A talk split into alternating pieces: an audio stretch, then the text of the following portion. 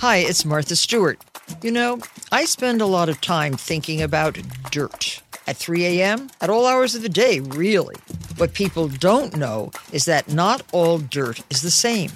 You need dirt with the right kind of nutrients. New Miracle-Gro organic raised bed and garden soil is so dense, so full of nutrient rich, high quality ingredients. Miracle-Gro is simply the best. If scary movies give you dread, keep you up late night in bed, here's a podcast that will help you ease your mind. We'll explain the plot real nicely, then we'll talk about what's frightening so you never have to have a spooky time. It's ruined. Hey, everybody, this is Halle.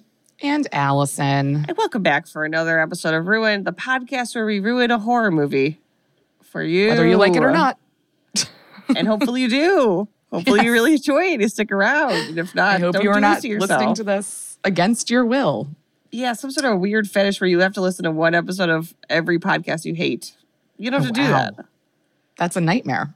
Um, but welcome back, and we're glad you're here. Yeah, thank you. We're gonna kick things off as as we did uh, before last month, but we're going back to our our beloved audience questions. Uh, you we guys really write in so many good questions. yeah, thank you so much for sending these in. These are so good. Um, and today we got one from Samuel B. Again, never using last names for fear of identity theft, as this podcast is about horror and also identity theft most of the time. Uh, but he writes Hello, Halle and Alison. Absolutely love the podcast. Thank you. Um, what horror movie scenario would each of you be most likely to fall prey to? My girlfriend and I go on a monthly cabin camping trips with friends, and we always read from the cabin logbook. So it's a matter of time before we find ourselves in an Evil Dead situation. Okay, well, first of all, stop doing that. Right, yeah. I mean, yeah, problem number one, your knowledge are- that this is what's going to happen and you're continuing to do it. yeah, you are this. You are tempting fate in a way that uh, could turn out bad for you. So I would stop reading. I honestly, I wouldn't even go to a cabin. Cabins aren't really where I see myself. I feel like I'm.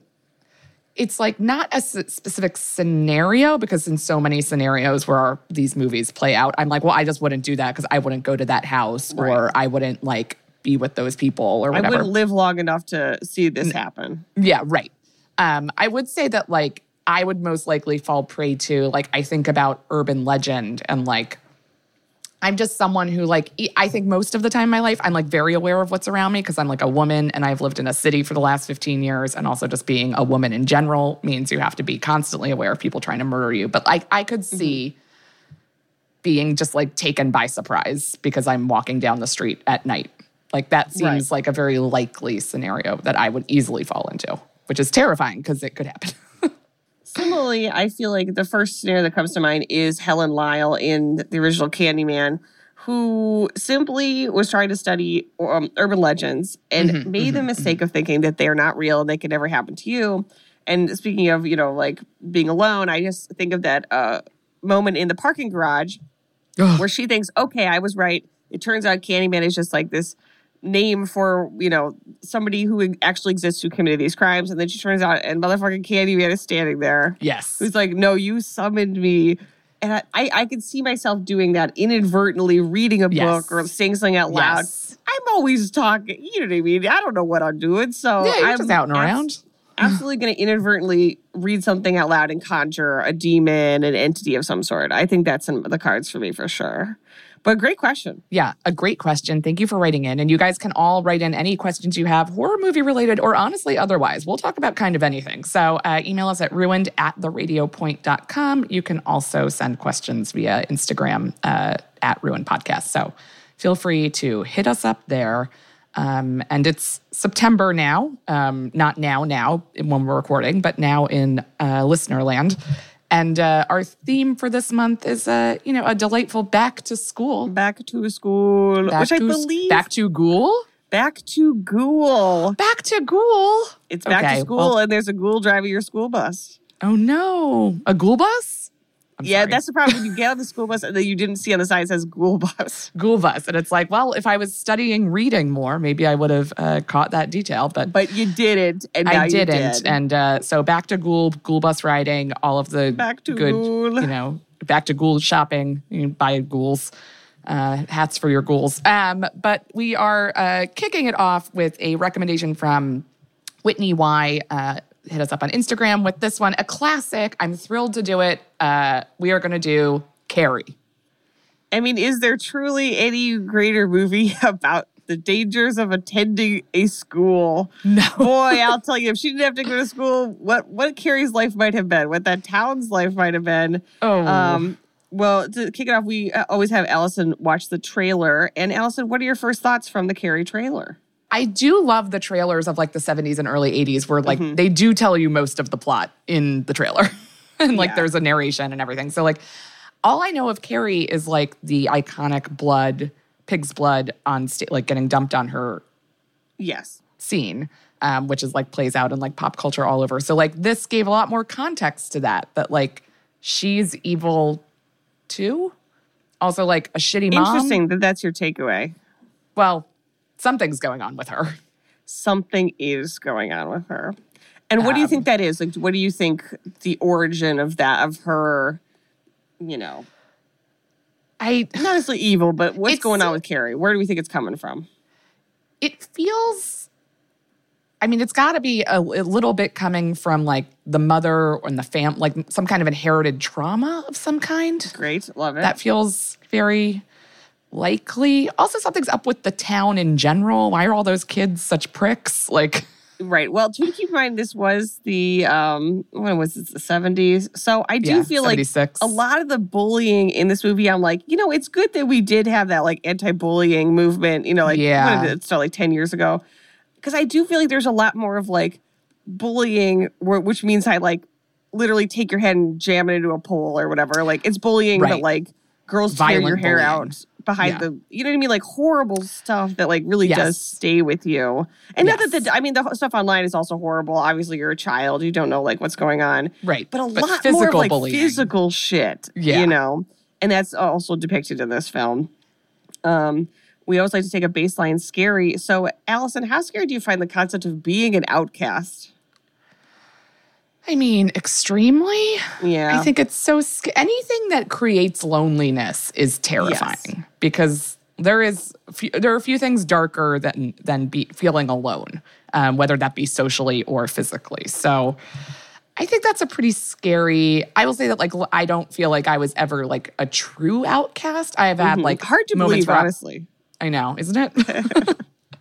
um, like I've had like moments in growing up or, or or early adulthood where you're like, oh, I'm I'm not part of this crew, but like I always had friends. There were always like Yes. nobody was like, don't speak to her. yeah, Um, that is the. I mean, I I, th- I feel the same way. Like I was never cool. Like I was always pretty lame, but I always had friends. Like I always like could sit Yeah. with somebody or could call somebody to hang out. And Yes. there were always, and maybe this is just my school, but like there was always like one or two people per grade who you knew did not have friends. Yes. And you just, I just remember feeling so bad for them, but also I didn't too. want to hang out with them either. right. And and Like, not that I was bullying them, but it's sort of like that's. But I wasn't helping. I was not helping. Now I hope you know I would. it's something that in late adulthood I've really looked back on a lot at like some of the the the handful of students at my schools growing up where I was like, oh, that person like doesn't have friends and like kids Yeah. are mean to them. I was never mean to them, but I also wasn't going Right, out you of my weren't way inviting to to be friends. stuff. Yeah, exactly. Right. Or stopping anybody from being mean. And now I like deeply regret all of those moments Yeah. and wish I had just been like an inclusive, everybody gets to be friends person. But And I hope that's that youth. student or kids now like ha- sort of have more of this message.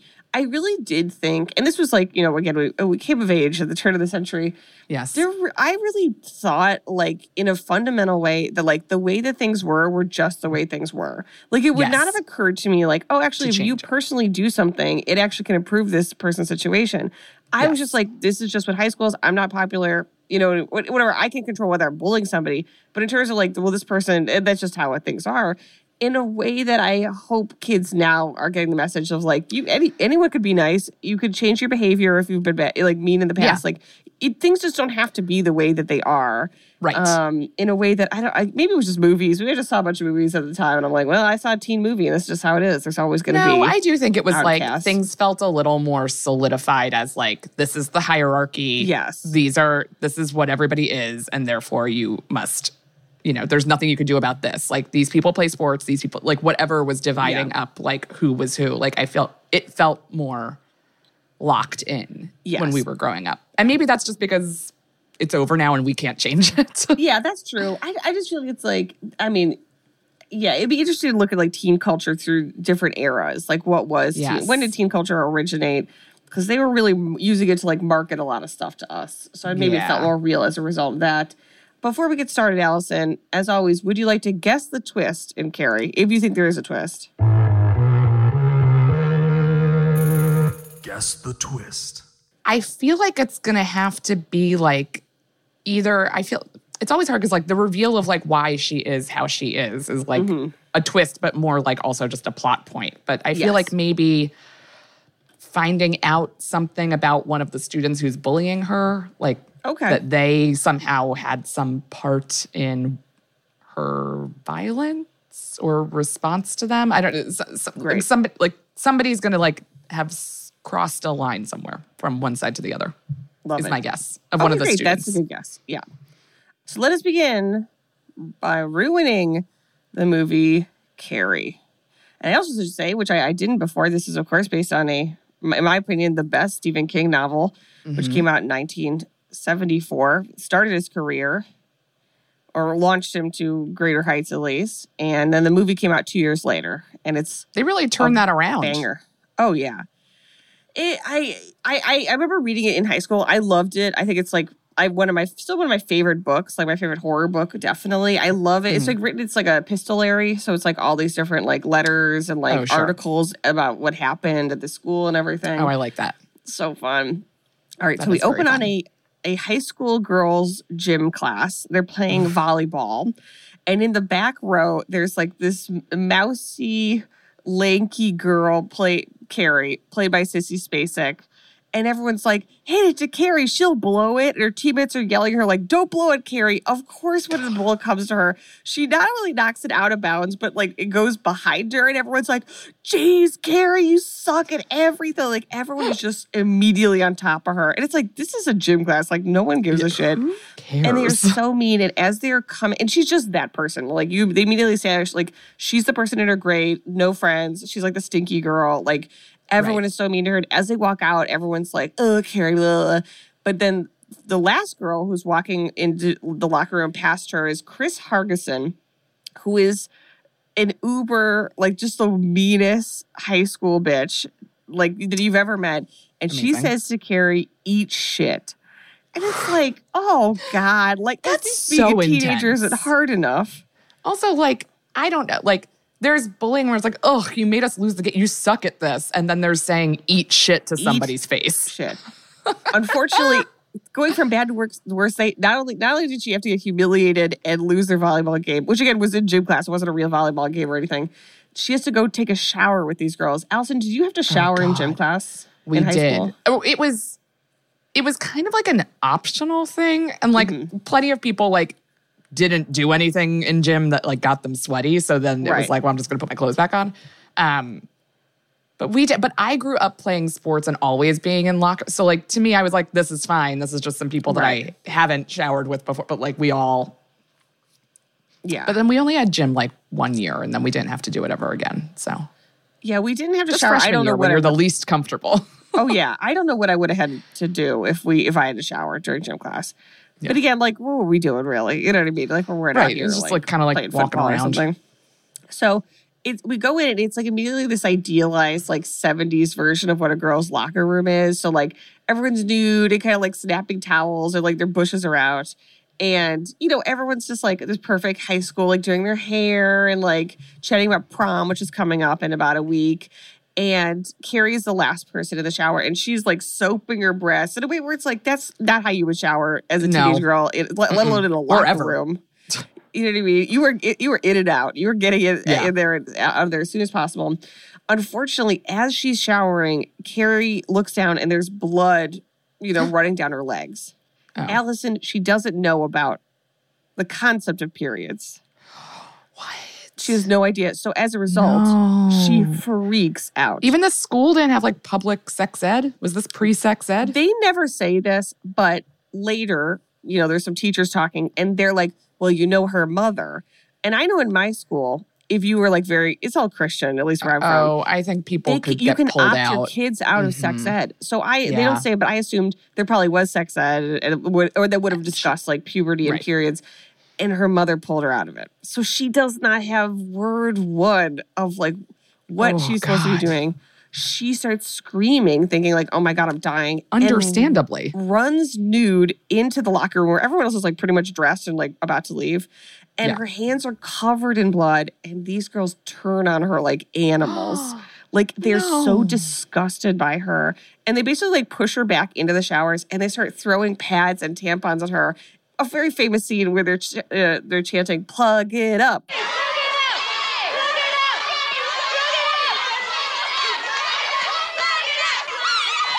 Oh my God. Carrie is like as if she wasn't screaming before, panicking and screaming, and literally covered in maxi pads. And finally, the gym teacher, Miss Collins, comes in and it's like, "What the fuck's going on in here?" like elbows It's through, like a lot. And she grabs one girl, Sue Snell, who's at the front, and is like, "Sue, what? Like, what the fuck are you doing?" And the implication is like, Sue's like a nice girl, so it's like even uh, like, sure, of course, Chris Hargensen, we know she's right. doing this. Right. Even said, you're shit." doing this, Yeah. and she goes up to Carrie. It does like that's very 70s, like we don't do this anymore. And because Carrie's screaming hysterical, she just slaps Carrie across the face.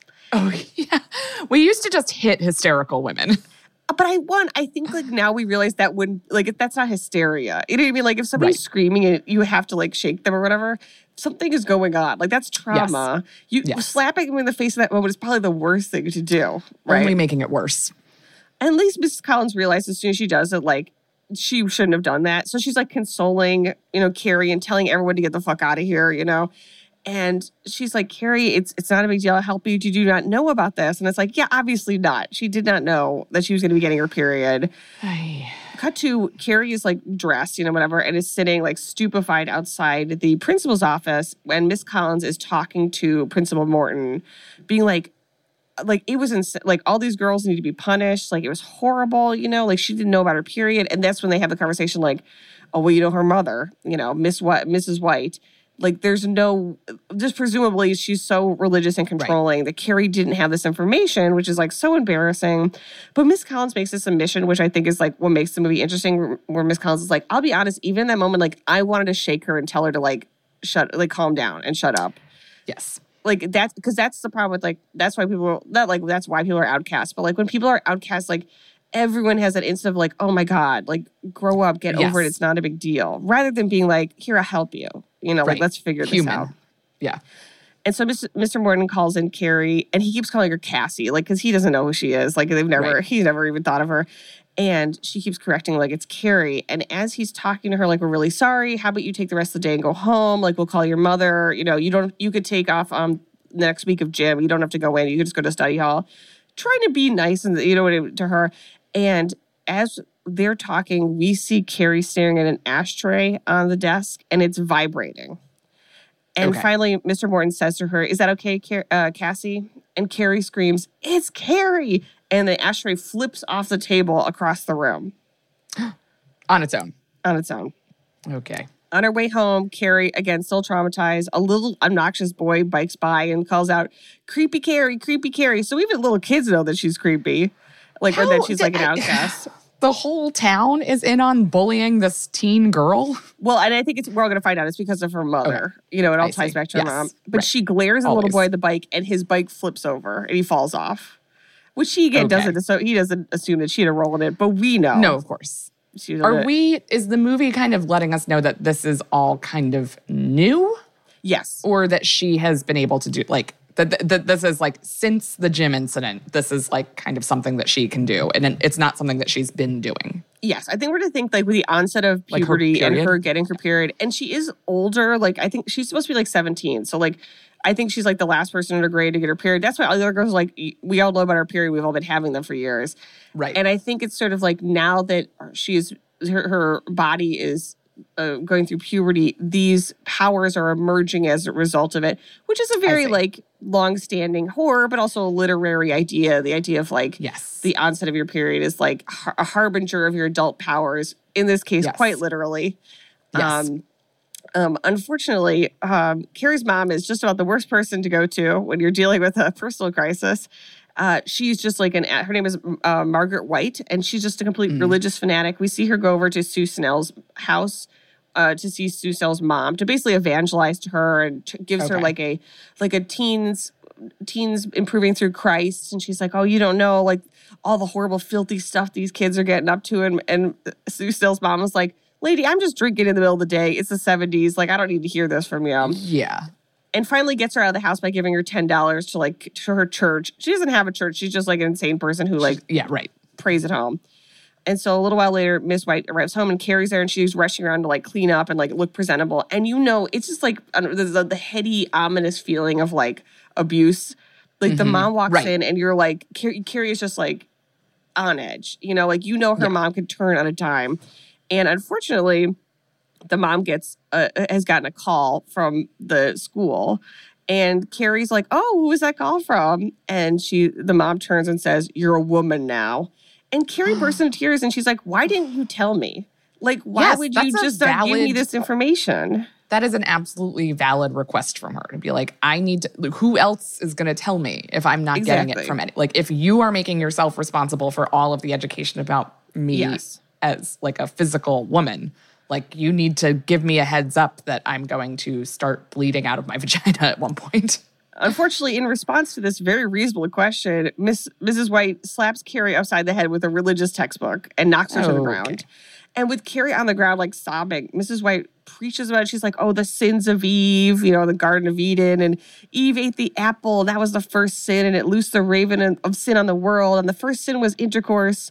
And the first curse was the curse of blood. And the second was of childbearing. So basically, what she's implying is that if you did were not a sinner, you would not have gotten your period. Which is not how it works, teens, if you're listening. Yes, objectively untrue. Yes. Meanwhile, Carrie is trying to, despite having been raised in this house with this woman, and clearly like this, her mother is insane. She's Yes. trying to stand up for her. She's like, I, this not true. Like, I know it's not true. Like, y- you know, eh, but she, her mom keeps forcing her to recite this, the passage that she's read from the Bible. and finally, you know, maybe her mom's like, oh, maybe you had lustful thoughts. Maybe the Antichrist got inside you, you know. And Carrie, meanwhile, is like, it's my, like Miss Collins explained it, like everybody gets it. It's just biology. Mrs. White drags Carrie into her praying closet, which is a terrifying oh, no. closet, and locks her No, no, inside. no. And there's like candles and then a terrifying crucifix of Jesus with his with glowing eyes. No, why? What? And she's forced to pray for what seems like hours. And then later in the evening, her mom has unlocked the door and Carrie comes out and Carrie says to her mom, Thank you, Mama. Alison, Oh. if you were in this situation, tell me, Oh. what would you do? What would you do? I am running away from home. Yeah. I I think that I would get like uh, some belongings and like at school I would like go to school the next day and never come back. I would tell the administrators and teachers and be like I can't go home. My mother is an insane religious Right. freak who physically and emotionally abuses me and that's it. I'm not going back. Like I the there's just no like everybody there's no town reason knows that her mother's like that. but like I feel like it's the kind of thing where like if everybody's like, oh yeah, her mom is kind of insane, like it's different than Yeah. hearing like she hits me with books and locks me in closets. Like that's I would think even in the 70s, that's like the some kind mean, of authorities would get involved to maybe. Rectify that. But I don't know. I don't know what the 70s kind of like, Exactly. stance If on you- child abuse was. Like If you were an adult in the 70s, let us know if you think if she had reported this, would they take it seriously? Or would they be like, Right.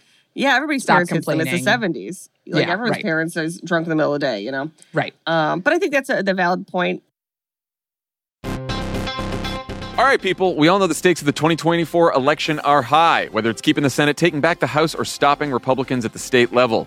If you're ready to make a real difference, sign up for Vote Save America's 2024 volunteer program. And just to make it interesting, we're pitting you against each other. Vote Save America will sort you onto a team, east or west, and you'll compete with a community of other volunteers to maximize your impact on the ground with opportunities tailored to you and the causes you care about. The team with the highest volunteering stats could secure the biggest prize of all, the continuation of American democracy. Head to votesaveamerica.com slash 2024 now and get ready to organize or else. This message has been paid for by Vote Save America. You can learn more at votesaveamerica.com, and this ad has not been authorized by any candidate or candidates committee. And so Carrie goes up to bed, and by which I mean she stands in her mirror sobbing. Of and course. then we see the the glass in the mirror flex, and we know that she's flexing with her mind until the glass shatters. And Okay. Carrie's mom runs upstairs to be like, "What was that sound?" And Carrie looks at her and says, "What sound?" And then goes because like I'm just doing my prayers, and then goes to sleep. And the next day, um, we see Carrie in class with uh, our teacher, Mr. Fromm, and he is reading a poem by the school's quarterback, Tommy Ross, who is a dreamboat with like these blonde angelic uh, curls. And the Yes. poem is like very like hopeful, and it's about like peace and love, you know, peace, love, and understanding. So of course, Carrie's like smitten with him. You know what I mean? Of she sits behind him, and she's like, "Oh my god," knowing you know this guy's never gonna give me the time of day. Handsome And- football poet? No. Exactly. Like every girl in school would be all over this guy. And when Mr. Fromm asks if anyone has any criticism, Carrie says out loud, like to herself, like without even thinking, like it's beautiful. And all the kids are like, "Oh, Carrie thinks this poem's so great." And even Mr. Fromm was like, "Carrie, that's not much of a criticism," you know, like Well- clowning her. Until Tommy says, like out loud but under his breath, like to Mr. Fromm, "You suck." And Mr. Fromm's like, "What did you say?" And he says, "Oh, I said, aw shucks." But Carrie has this moment where it's like, at least Tommy was like trying to like stand up for her and like acknowledge like everyone was being mean to her. So of course Carrie is, you know, this is she's absolutely done for, you know. Yeah, uh, meanwhile, so over. Carrie's Carrie gets to go to um, study hall for the week. So Mrs. Collins um, has given all of the girls punishment. So they're in class. And she says to him, them, like, if it was up to me, you'd be also be suspended for three days, and all of you would be banned from the prom. And all the girls are like, banned from the prom. Not the prom. Um, meanwhile, it's like you literally hurl tampons at a screaming girl covered in Yeah, blood. you don't like, deserve a dance. You should be fucking expelled, you know? Yeah. And um, but she said instead you're gonna get a week's detention, which means every day after school for 15 minutes, I'm gonna run you ragged. Which honestly, at this point as an adult, I'm like, that's just like a that's like a boot camp. You know what Yeah. I mean? Like they're all gonna look great for prom because she's gonna Yeah. make them, you know, actually exercise in gym class. And the only person who like is not having it, eh, or at least is not like, oh, well, I want to go to prom, so I'm just going to go through with this. Is Chris Right. Hargensen, who's like, she can't do this to us. Like, uh, this is ridiculous. And all of them were like, "Ah, we just have to do it. And Sue Snell's like, Chris, could you just stop? You know, because Sue, Right. We saw You might make this moment. worse. Yeah. And Sue, we realized like had a moment of like, oh, we really did fuck this up, did we? Like, we really did do something horrible. Like, this is the least we're getting off easy if that's what's going to happen. Right. Um, so Col- Miss Collins, like, you know, runs them ragged. And there's 10 minutes left of the day. And Chris Hargensen says, fuck this. I'm not going to do this anymore. And she storms up to the gym teacher and was like, you can't do this to us, blah, blah. Of course, Miss Collins hauls back, slaps her across the face, and is shaking her and is basically screaming, like, you did something horrible. And the fact that you can't understand that is, it's just, it's going to set something in motion that is going to ruin Carrie White's life. Yes. And and Miss Collins is respond is right morally, but also is like, well, they're still kids. You know what I mean? Like you can't be just slapping Right. everybody in the face. You know what I mean? it's true. And she says, Miss Collins says to Chris, like, if you do not do this detention, then you will get a three day suspension and you will be banned from prom. And Chris says, fuck you, and she storms off. So Chris now cannot go This to prom with her with her boyfriend Billy, who is, as we'll see in a minute, played by a very young and gorgeous John Travolta. That was something I forgot to flag from the trailer. I was like, that was the biggest surprise. I had no idea he was in this making his film debut. Yeah, he's great in it. He's just like a dumb, handsome lug who's like Chris Yeah. can like manipulate sexually into doing whatever she wants. Love that Great. character for him. Great. That's a fun, that's, I love that.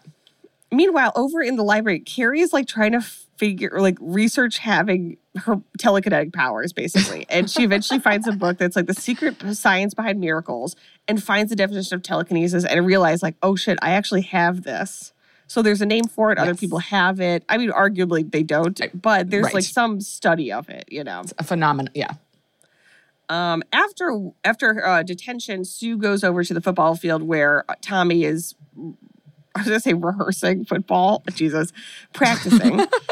and he's like, "Oh, did you hear? Like, I got into nationals. Like, we're gonna like go play the big game or whatnot." And Sue's like, "Okay, great. Can I ask you a favor? Can you take Carrie White to prom?" And Tommy's like, "Okay, like we're going out, you know." And she's like, "Yeah, it's I, not like a romantic. thing. I just like I think it would be good for her to go and." you know what I mean? Like you're a nice guy, and like apparently at this school, and maybe this was a '70s thing, you can't go to prom unless you have a date. Oh. and, he, and she's like, I think that it would be nice. And like, I, th- but basically that means Sue can't go because then Sue won't have a date. And she's like, I think this would be a nice gesture. I think it would be an emotionally complicated one, having her I- realize that Carrie likes Tommy. But I guess she does not know that Carrie likes Tommy, if that makes sense. Right. Yeah. I could see that. And so, so Tommy's like, okay, I'll do it if you really want me to.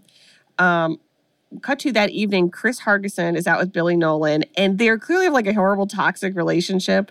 he Yes, slaps I her in love the that. face twice. Great. And she calls him like a fucking idiot, and they like argue, and she like pulls away, and then they make out, and they're like have this like intense like also, like being that way as a teen is so insane. Like, Yeah, it, it- you just have so little understanding of the world that, like, of Yeah. course, like you channel like every emotion you've ever had into this like awful. exactly. And the whole thing. thing, I'm like, man, what are their parents like? But you never see them. Yeah. Right. And they end up going up to like hand job point or whatever the fuck. And uh, Chris gives Billy a blowjob, but during the blowjob, she she tells him, "I hate Carrie White." And it's a really funny moment because she's you know blowing him, and she says, "I hate Carrie White," and he goes, "Who?" Because like, what, what are, you, are you telling me something while you're giving me a blowjob? Um, the next day, Tommy Hard asks to Carrie do. to prom, and reasonably, Carrie's like, "This is a mean prank," and she runs Yes. away. She's like, "No, I believe me. I just got my period. You don't know about that part, but I just had this horrible thing happen. This is not real." There's also, no she's to- like been bullied Yes. all of this time and an outcast. Like, it's it's so obvious when it's not genuine. exactly. But like, of course, she knows. And Miss Collins runs into Carrie and she's like, What's going on? Why are you so upset? And she's like, Tommy Ross asked me to prom. And Miss Collins like, That's so exciting. And she's like, No, I know that he goes around with Sue Snell. Like, this must be a trick. And Miss Collins says, Well, you know, I think you know you should open your mind to the idea like you're a beautiful young woman and like Look at your eyes. Little mascara to bring it out. Little. Your lips. Try some lipstick. You have nice, pretty lips and your cheekbones. boys will be interested in you. And I think you think of yourself like you're so down on yourself, but like I think you should allow yourself the possibility that this that you could be happy and this is real. Cut to Miss Collins has hauled Sue Snell and Tommy Ross into oh, her office, and it's like, what the fuck is this? Is this a prank? If you fuck with that girl, like she's gonna kill us all with her mind, you know, like not that part, but we that's Right, not we yet. know that the audience, and um and the and Sue, I think it's like this is a very misguided but genuine offer. Like Sue's like, I I when I think of prom, I think I really want to go. And this is the only way Carrie will go is if somebody asks her. And Tommy said he would. And Tommy's like, Yeah, it's not like a date. I'm just gonna accompany her to prom. We'll dance, it'll be fun. And Miss Collins like, I understand what you're trying to do, but like I feel like this is gonna backfire. Like she's gonna it's Mm-hmm. gonna hurt her. And I think that's fair. It's like she's gonna like think Tommy likes her or or she's gonna Right. something bad is gonna happen. Get the wrong idea. Yeah. Exactly. Um, and so they're like, no, no, it's going to be fine. And Tommy's like, well, honestly, she also turned me down already. So whatever. And Sue's like, no, Tommy, you're going to try again. So Tommy ends up driving to Carrie's house. And because Tom, Carrie's mom is insane, Carrie like can only speak to him through the screen door and is like, you Oh have to leave.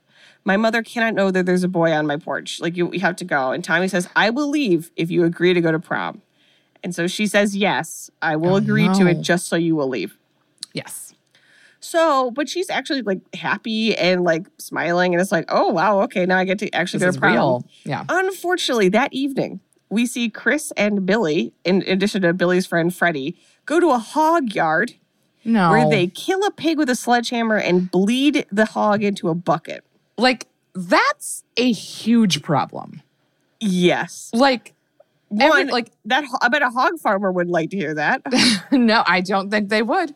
But also, like, where'd this, like, even having the idea to be like, like, obviously we know where this is going because it's like Right. that iconic scene, but it's like to kill the hog with a sledgehammer to get it is, is, Yeah. is real. Like, I just go to the paint store and buy a bucket of paint. It's the same thing. It'd be like just Right. get red paint. It's probably even worse to get out. What are you doing? it, I mean, that is just super, like, Yeah. these kids have a problem. Yes, and this is all like Chris is like the the brains behind it, and Billy's just and Freddie are just the brawn. But Yeah. still, it's it's you hate to see it. You know, it's really concerning. Um, uh, over at Carrie's house, she's having apple cake with her mother by candlelight, and Okay. she tells her, you know, oh, this boy Tommy Ross asked me to prom. And Carrie White's mom is totally fine with it. I'm kidding. She goes absolutely fucking berserk. Yeah, And is like, course. there's no way you're going to prom, blah, blah. And Carrie tells her, like, I want to be normal. Like, I want to be a whole person before it's too late for me. And her mom just throws her tea in Carrie's face. Awful. And Miss White's like trying, Mrs. White, you should go to jail for that. Yes, 100%. and it's like, abuse. what do you, yeah. I, and I guess, unfortunately, I mean, it's just like, I, I don't, I'm not a sociologist, but it's like, No. if you were Mrs. White, you are there ever moments where you're like, "Huh, I probably shouldn't have done all that. You know, Right. like I shouldn't have taken this very normal thing and then completely. But I guess no, that requires like a No, meta she's too far of gone action. in yeah. like religious whatever. Um, and you know, Carrie says, "I'm going." She stands up for herself, and Okay. Mrs. White has it's Piper Laurie, Laurie, who's great, and she has this like every monologue she has this like iconic, and she goes. After the bo- blood comes the boys, like sniffing dogs, running and slobbering, trying to find out where that smell comes from. And Carrie's like, "This is not helpful." Like, also, that's is- like way more graphic and awful than A, Yes. reality, and B, like anything that she could be learning. Like, exactly that's like not how they're going to talk about like pheromones and hormones and sexuality in like a public education. Like, it's so much worse. you're Yes, making it it's so much worse. So Carrie stands up and she's like, I and she uh, her mom goes to shut the the window because it's windy, and Carrie slams all the windows in the house with her mind. So her Good. mother has now seen it. And she tells her, I'm going, mama, and things are going to change around here. Unfortunately, as soon as Carrie leaves, we hear Mrs. White say, witch.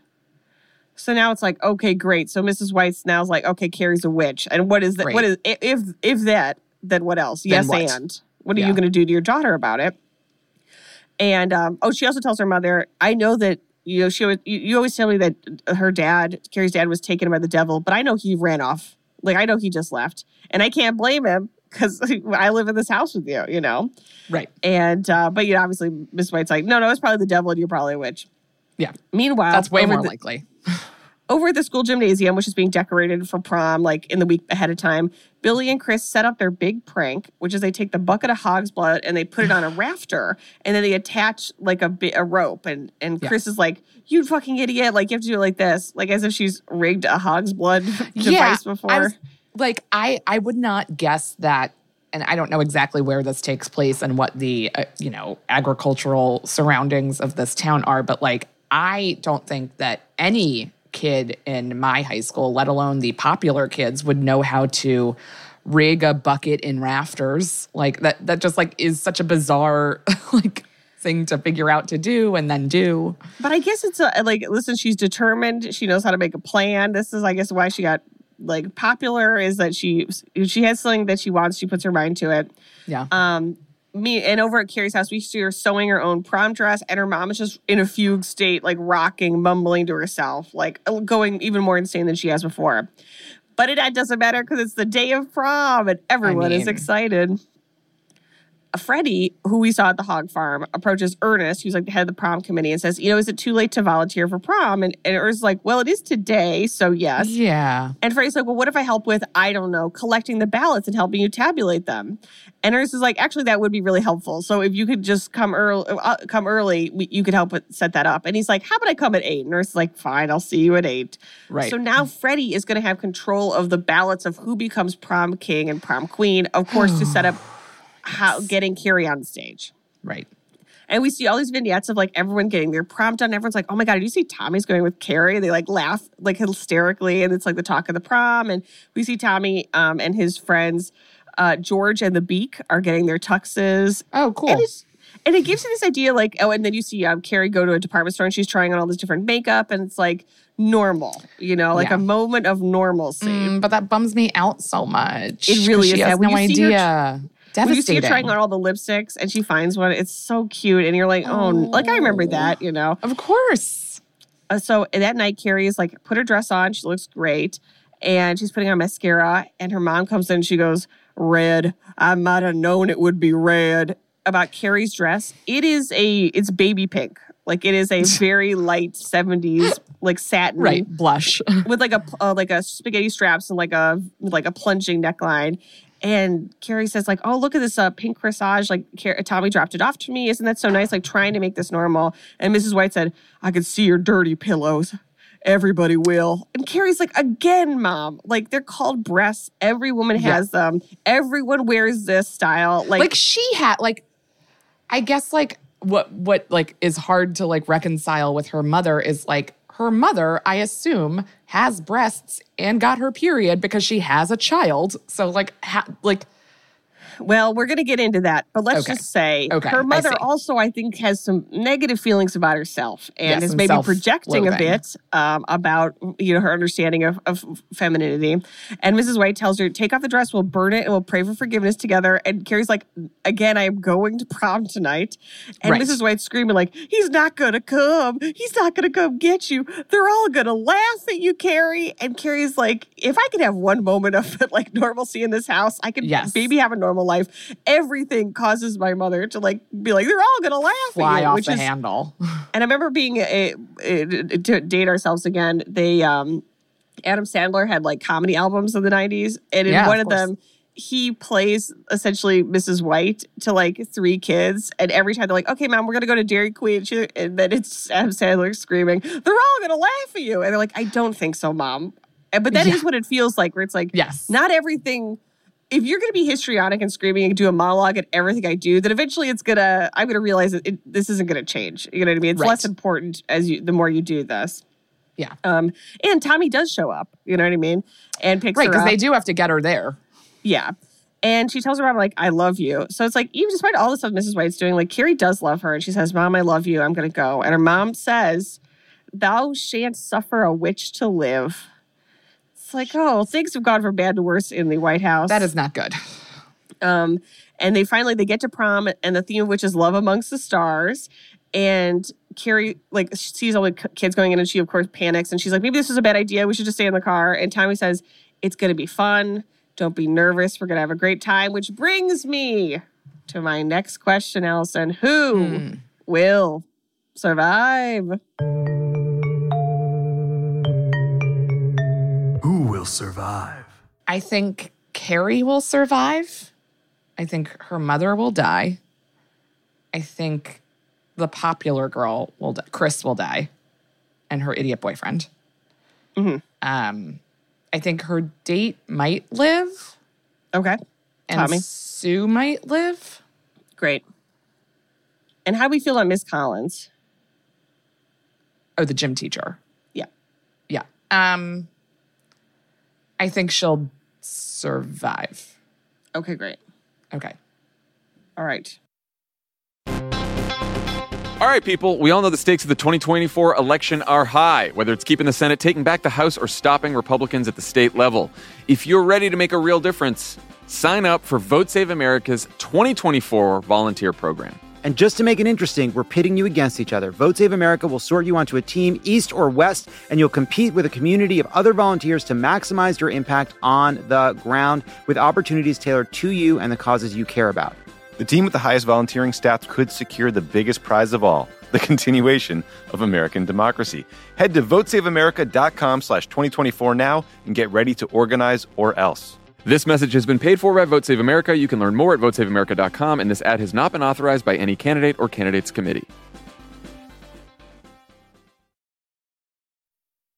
So the prom is bopping, and there's a prom band called Van Star Towers, and they're Okay. singing the Education Blues, and everyone's having a great time. And they go in, and Frida, who's a friends with Sue, is immediately very nice to Carrie because she knows, you know, she talked to Sue about what, what's going on. So Frida's trying to be nice to Carrie, like, oh, you Yeah. should stay with us. Like, did you, where did you get that dress? And Carrie says, I made it. And she's like, oh my God, it looks great. Like, everyone is really trying very hard. like, at least Sue's nice friends, like Tommy and Sue's friends who are Yeah. nice, are trying to like incorporate her and stuff. And Tommy asks Carrie to dance, but she isn't ready. So she just chats with Mrs. Collins. And Mrs. Collins is obviously like the mother surrogate that she wishes she could have. Like, Yes. Mrs. Collins is like, oh my God, you look beautiful. I'm so excited you got to do this. And she tells her story like, I remember buying, buying high heels. So like I'd be, my date was so tall, I wanted to try to balance it out. But then I, my feet had such terrible blisters that all we could do is sit in his truck and talk. But it ended up being like one of the best nights of my life. And Carrie's Aw. like, this is really surreal. It's like a dream. Like I feel really, it's crazy that I'm here. It's like being on Mars.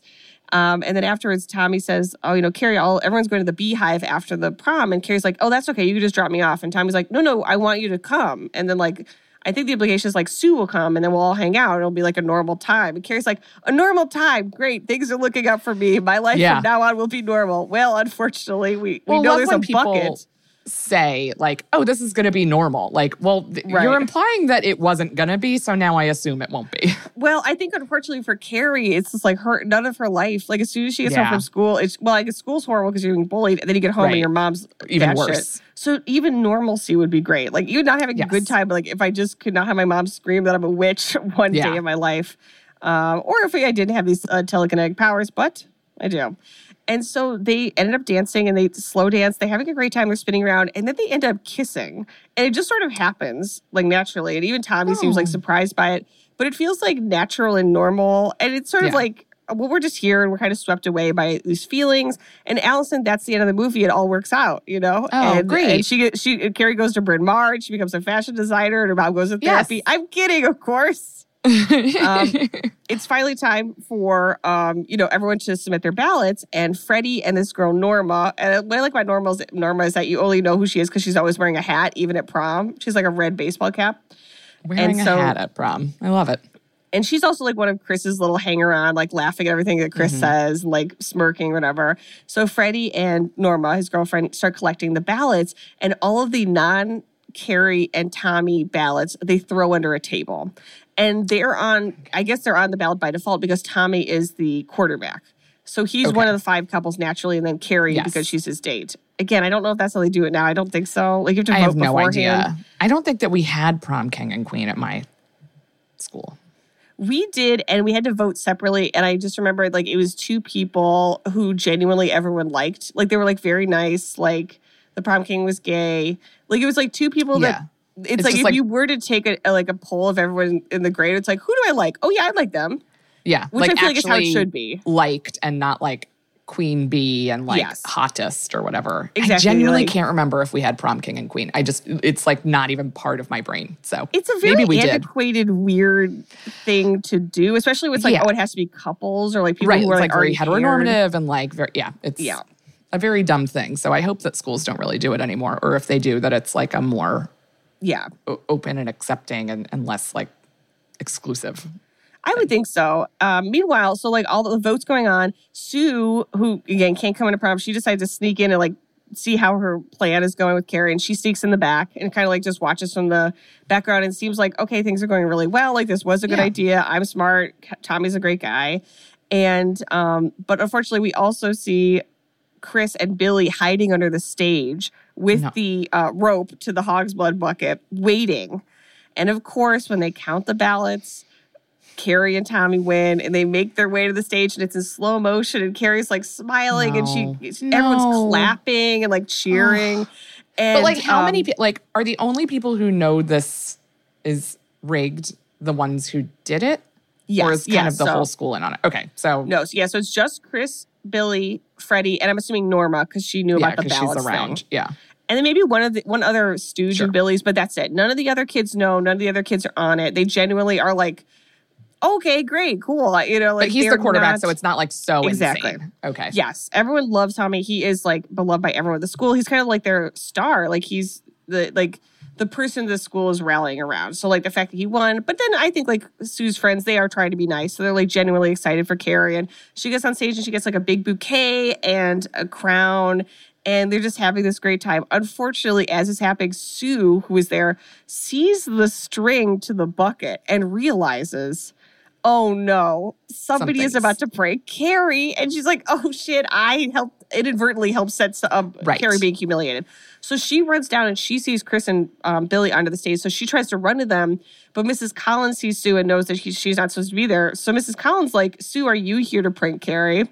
And Mrs. Collins essentially pushes Sue out of the door of the gym and shoves her out. It's like, you cannot be here without a ticket or without a date or whatever. I don't know what you're trying to pull. I was already um suspicious of you and Tommy's plan. So I, you know, like you need to leave because this is making me think that I was right, that you are trying to trick them.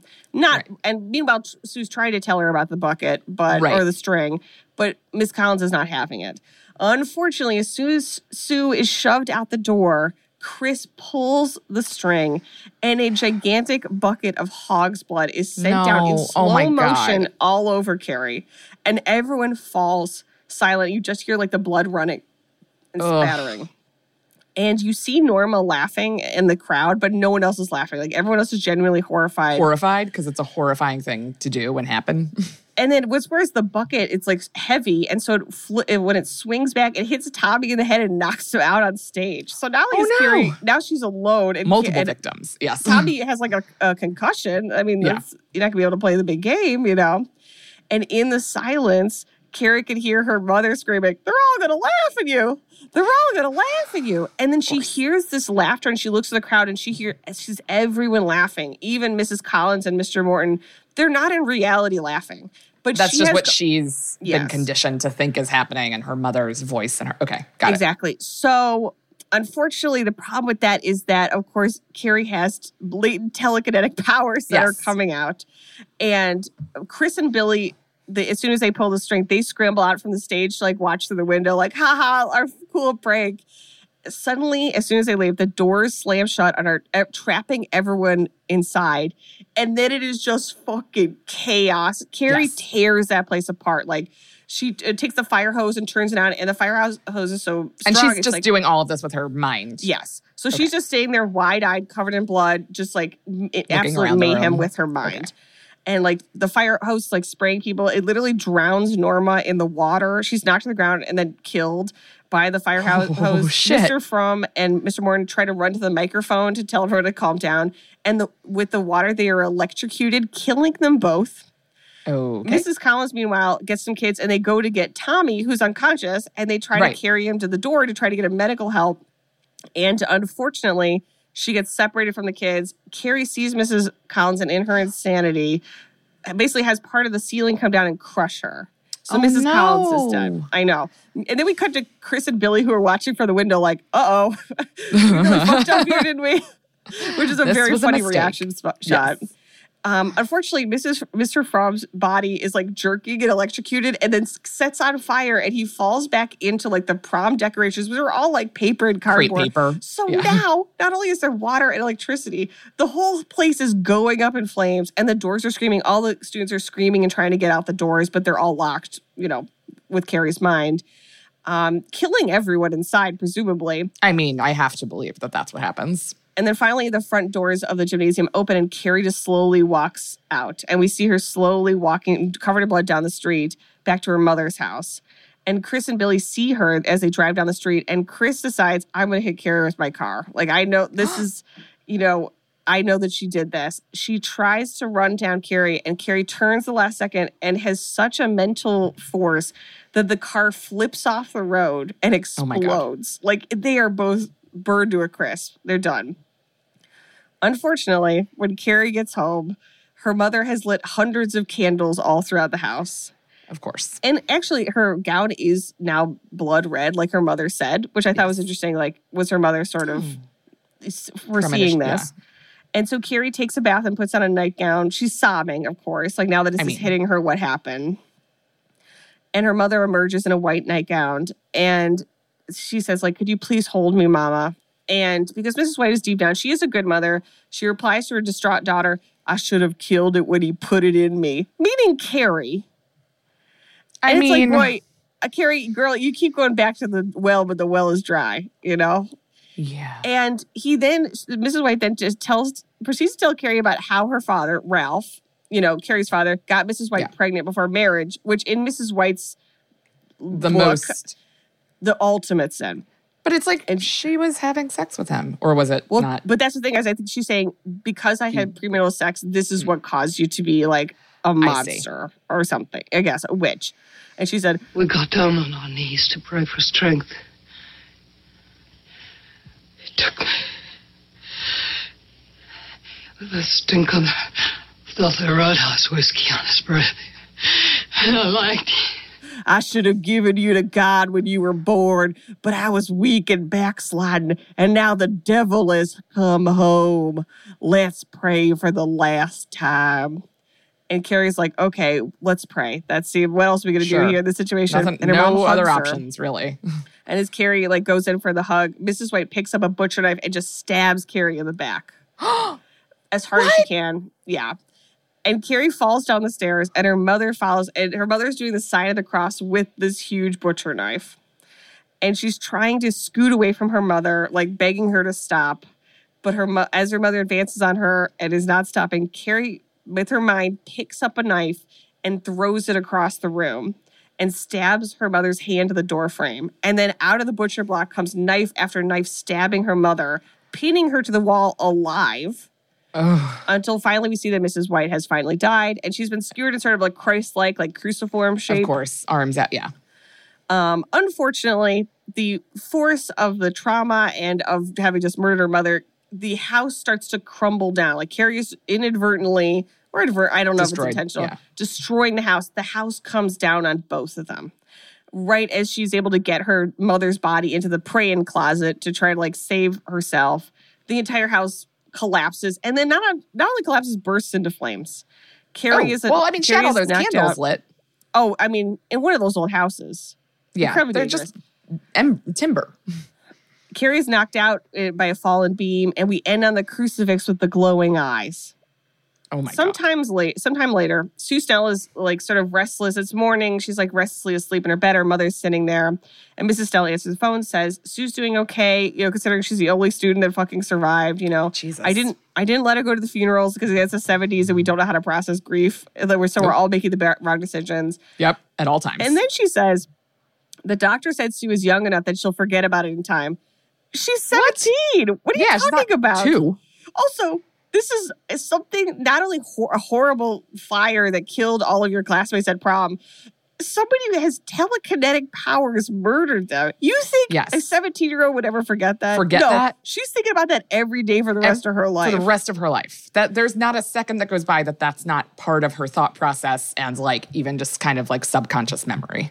And I feel like it makes me feel like, well, we really have made a lot of progress talking about trauma and stuff. Because Yeah. like that, where was it at too? Like, well, we'll never talk about the telekinetic arson murders ever And then we'll again, and then eventually we'll forget about it. past it. It's like that.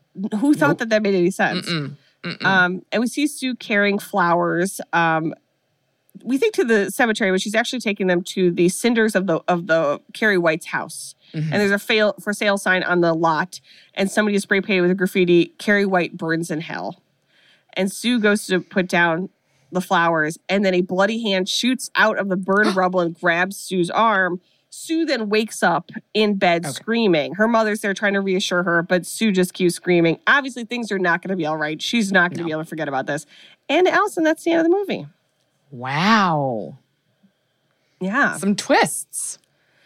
Um, now, what do you think might be a fatal mistake that has happened? That happened in this movie. Fatal mistakes. I mean, like Carrie should have been letting people know how bad things were at home. Maybe Right. if that could like could have like gotten her some distance from her mother. Though like I think that the popular kids would have still Yeah. pulled this prank. So like really it's it's the the bullying and the pranking is what led to the massacre. So I would say those are some fatal mistakes. Absolutely. I think the fatal mistake is don't just don't uh, viciously bully someone, just Yeah. in general, but also on the off chance that they have latent telekinetic Telekin- yeah. powers. Right. You never know. You never know. And it's better safe than sorry. Exactly. And I just want to play play a little game because I do feel like getting your period is such like a hallmark of like Mm-hmm. that's when someone's mutant powers arise or like that's when someone Sure. becomes a werewolf. Um what other like monumental moments in adolescence do you think should bring on those kind of X-Men like power? Oh. Because my vote is getting your driver's permit, not just your license, the actual permit. You should be able to get some sort of superpower from that. And then I think finally understanding that you don't have to like, that your foundation can match your skin tone. You can buy makeup that looks like it's for your human face. Yes. I feel like that should be able to unlock some sort of power. Yeah, I think um, you know, for like mastering hair texture Yes. Would be a big one. And uh I think when you realize like whenever that it doesn't happen I don't know, it doesn't happen for everybody, but like the moment when you're like, "Oh, none of this matters about high school." Like Mhm. when you do Oh, yes, something yeah. and it doesn't seem to ha- like when you like fail a test and like you're like, well, I still graduate with on like it doesn't really matter. Like the stuff like doesn't really matter as much as Right. That should be like you should be able to become Superman or something. Like, Yeah, that's like you the Actually ultimate become a mutant. achievement unlocked because that's really the most important milestone you could ever hit is realizing high school doesn't matter. And then finally, where do you think the movie lands on the spooky scale, Alison? A spooky scale. I mean, I think this ends up being scarier than I thought it would be. Um, so I think I was guessing it would hover in the mid. I, I'm gonna say like a six or a seven. Great. I'm going to say seven. I agree. The um, it's Yeah, much more realistic and visceral. Mhm. And I think it's like just where you're like, oh, it's about telekinetic powers. It's like, no, it's actually about her mother. And her Yeah. mother is so scary and so awful. And you're just watching those scenes like, yeah, if she had any friends or like a, one other family member or if her father was there, like maybe things could have gone different. But she really Right. didn't have anybody. And even Miss Collins, like, you know, like after years of going through this, it was like she was going to unburden herself to the gym teacher, like uh, you know, the one time that she was nice to her. Right. Yeah, that's never gonna happen. But yeah, I think it's a 10 in terms of enjoyability, which again, the spooky Yes. scale is just spookiness, and a Just 7 for spookiness. Well, guys, Well, thank you so much for joining us. That's Carrie. It was such a pleasure. What a pleasure. What a great, a great movie. Um, An important if you have recommendations of other movies we should do or just general horror or other questions, you can email us at ruined at theradiopoint.com. Look at us knowing it. Nailed Um, it. And follow us on Instagram uh, at Ruined Podcast uh, for some fun stuff. And uh, most importantly, um, I guess we have to ask you to please, Please keep it spooky. keep it spooky. Bye. Bye. Ruined is a Radio Point production with executive producers Alex Bach, Sabrina Fonfetter, and Houston Snyder, recorded and edited by Kat Iosa.